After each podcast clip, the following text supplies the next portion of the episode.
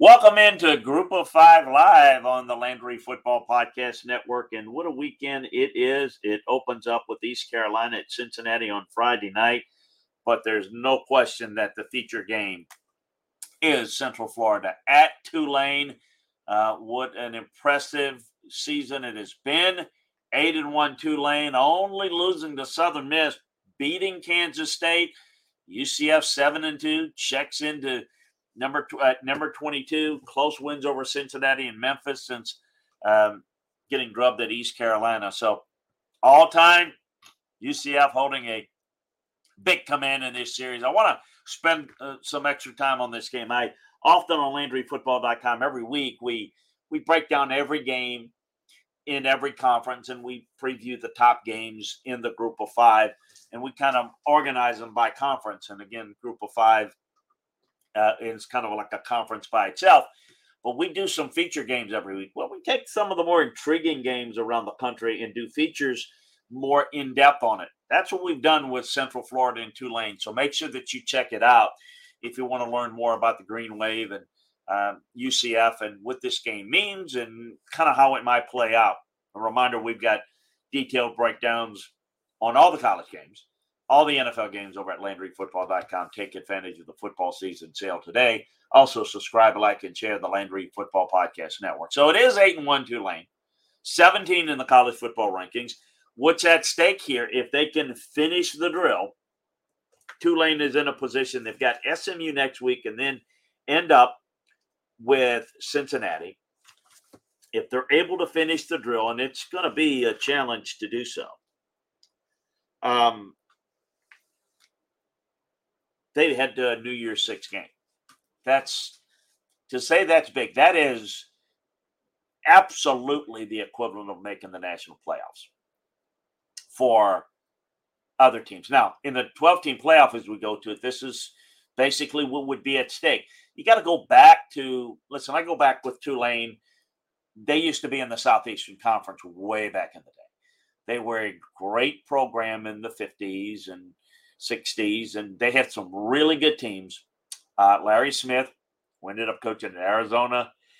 U S C, Missouri, God rest his soul, was an outstanding coach at Tulane. He left Tulane to go to Arizona. Uh, you had some success there with Tulane. And um, Vince Gibson, uh, you know, had uh, a lot of success at Tulane. And uh, Mac Brown had some success there before he took the North Carolina job for the first time. Uh, and then Tommy Bowden was the last time this Tulane team has gotten off to the start equivalent of this in nineteen ninety-eight. But this is in a more difficult conference against a more difficult schedule. Um, Central Florida comes into this matchup. They've won six out of their last seven games. Got that win against Memphis last week. Um, the defense was able to make three huge red zone stops to pick up the win.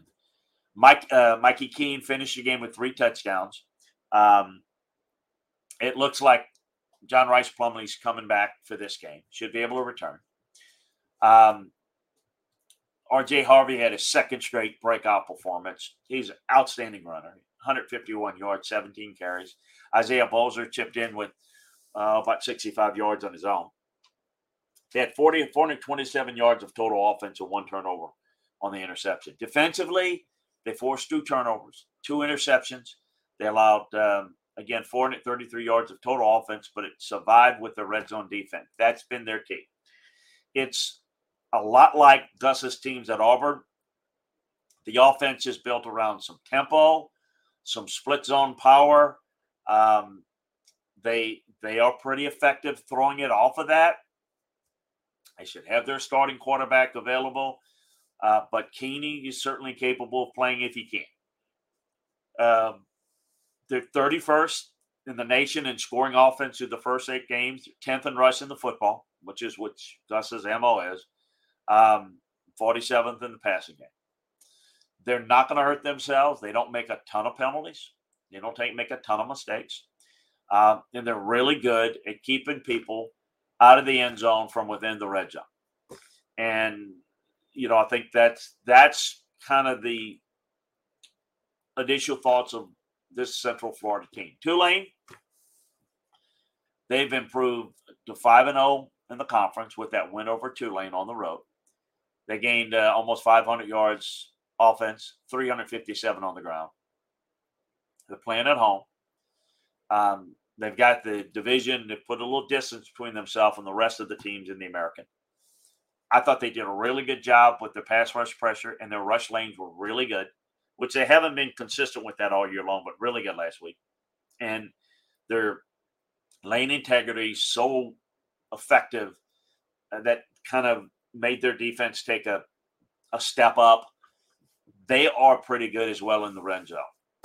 On offense, um, Michael Pratt ran thirty-six yards, eleven for nineteen, one hundred twenty-five yards, two touchdowns.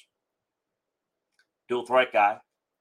two J Spears is an outstanding runner. He had one hundred fifty-seven yards, a touchdown in the win last week. As I mentioned, almost five hundred yards of total offense, three hundred sixty of it rushing. The defense allowed just two hundred fifty-seven yards uh, of, of, uh, of total offense. And this was impressive. Really doing a good job defending Tulsa's pass game. They had four sacks to go along with three quarterback hits. Uh, they held Tulsa to just five of fourteen on third downs. So they, like U C F, really good situationally. Very good on third downs, very good with their pass rush. The issue is going to be, can they defend the run, U C F's run in this game? It's a critical matchup. They're going to score points in this game, I think. Um, I think that the U C F is going to face the best offense they faced all year long. Um, They protect the football very well, does Tulane. The run defense is pretty good. It's like forty-eighth in the country, twenty-fifth against the pass. So I think that this is going to be a matchup in which if Tulane can get an early lead and force U C F to have to put the ball in the air, I think the pass rush is going to be real effective. But you've got to stay in your rush lanes against John Rhys Plumlee. He could be the difference in the game if healthy. Um, this is a hard-hitting secondary that Tulane has. They do a good job of taking the ball away. So if they're not careful, turnovers could be a huge factor. As I mentioned, Michael Pratt, very talented passer, a really good athlete. Um, you know, I think the only guy that's been more effective as a passer is Clayton Tune at, at Houston. Uh, he spreads the ball around. They've got six players with at least two hundred ten yards receiving on the year. Shea Wyatt leads the team. Deuce Watts and Tyreek James are really good. Um, but Spears is just outstanding. I mean, he he is the special player in this game that could be the difference. He is a decent receiver out of the backfield. But Pratt, Iverson, Celestine, Clayton Johnson have done a nice job supplementing Spears in the ground game. They have a good rushing attack like U C F does. So I think U C F is obviously uh, second in scoring defense, third in total defense. The strength for U C F, like Tulane, is in the secondary. Devontae Brown and Wilson are really good cover guys. Um, Corey Thornton has made a, a number of plays in the secondary. Buller's a really good player. They've got some really good depth. This is going to be, I think, a game in which Tulane's got to be prepared to defend and play Plumlee. He's their best runner. Tulane should be able to take some shots downfield in this game. Um, I think if they get an early lead, both of these defenses kind of tighten up in the red zone. But I think Tulane should be able to convert a little bit more touchdowns in this game as opposed to field goals. That's maybe the difference. The turnover differential is definitely in favor of Tulane. I think they play a cleaner game. That might be the difference also at home. Tulane's at Memphis. Uh, Tulsa's at Memphis, rather. Uh, the Golden Hurricane are really sputtering. The offense is not very consistent. The pass defense has been pretty good. The running game is fine. For all that Memphis is doing right, it's it's in its worst tailspin than Tulsa is at this point. Four straight losses, turning the football over way too much. Um, they're throwing it well, but again, the turnovers are killing them. Still, pretty good shot here to win this one.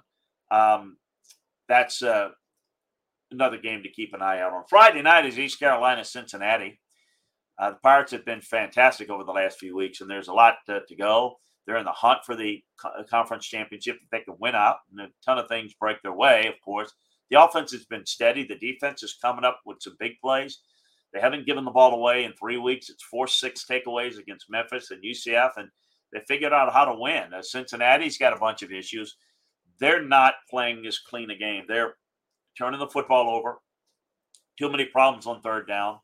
Um, they're not as bad penalty-wise as they were early in the year, but they're still a problem. The defense and pass rush are good enough to cause some problems against East Carolina's backfield and, and downfield passing attack. Um, can East Carolina's running game take this one over? That's going to be the key. It's five and oh when it runs for over one hundred fifty yards, one and three when it doesn't. On the flip side, Cincinnati is six and oh when it allows fewer than two hundred twenty yards, one and two when it gives up more. East Carolina going to be in the game throughout with a balanced attack. Um, but can they run enough to control this game? Like Cincinnati still, they can clean things up a little bit. I think they're the better team. Fresno State's at U N L V on Friday night in Allegiant Stadium in Vegas. Last game, we're going to talk about the group of five this week. Jake Haener is back for the Bulldogs, and they're rolling again with four straight wins and likely going to take the Mountain West title. It needs to win two of its last three to do it. The passing game has really gotten better and um, needed the final few seconds to work against San Diego State. The defense has been solid enough against the run to overcome a shaky secondary. The offense is good on third downs and has a way of bombing its way out of trouble. On the flip side, U N L V is one of the worst offenses in the nation on third down. Four-game losing streak with the passing game sputtering. The Rebels are are back home. They've dealt with road games in three of the last four games. They're one and four away from Allegiant, three and one at home. The competition has a whole lot to do with it, but the Rebel passing game is far sharper at its own house. That's that's been apparent.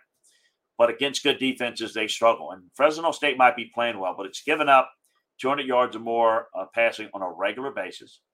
Um, the offense is good for around two turnovers a game. U N L V is creative enough to pull out a lot of stops here and make this a close game. I think the Rebel secondary is struggled and will continue to struggle against this Fresno State passing game. Um, I do think Fresno is going to have a hard time pulling away here. I think the first half is going to be fun. It's going to be entertaining. I do think Jake Haener in the passing game will come through when they absolutely need it in the last ten minutes. Likely going to be the difference. Uh, look for Fresno State in a close one here. Hey, I've got more detailed breakdowns for you on not only Group of Five games, but all the conference game by conference. We also have special breakdowns in more detail of all the top games in the country each and every week. Also, all the N F L breakdowns. We've got it for you. So breakdowns of the game. We recap the games for you. We tell you what happened, why it happened, and give you a complete coaching and scouting analysis from inside the film room on the college and pro game. So sign up for the football season sale on Landry Football dot com. Still got time for that. Yeah, it's still football season. And subscribe, like, and share the Landry Football Podcast Network. We'll be back to break down the week of college football and the N F L in the, the Landry Football Podcast Network early next week. Uh, check out other our other previews and our other conference games uh, and shows. Uh, over here on the network. Hey, appreciate you joining us. Uh, enjoy the game this weekend. We'll talk to you in, uh, on the other side.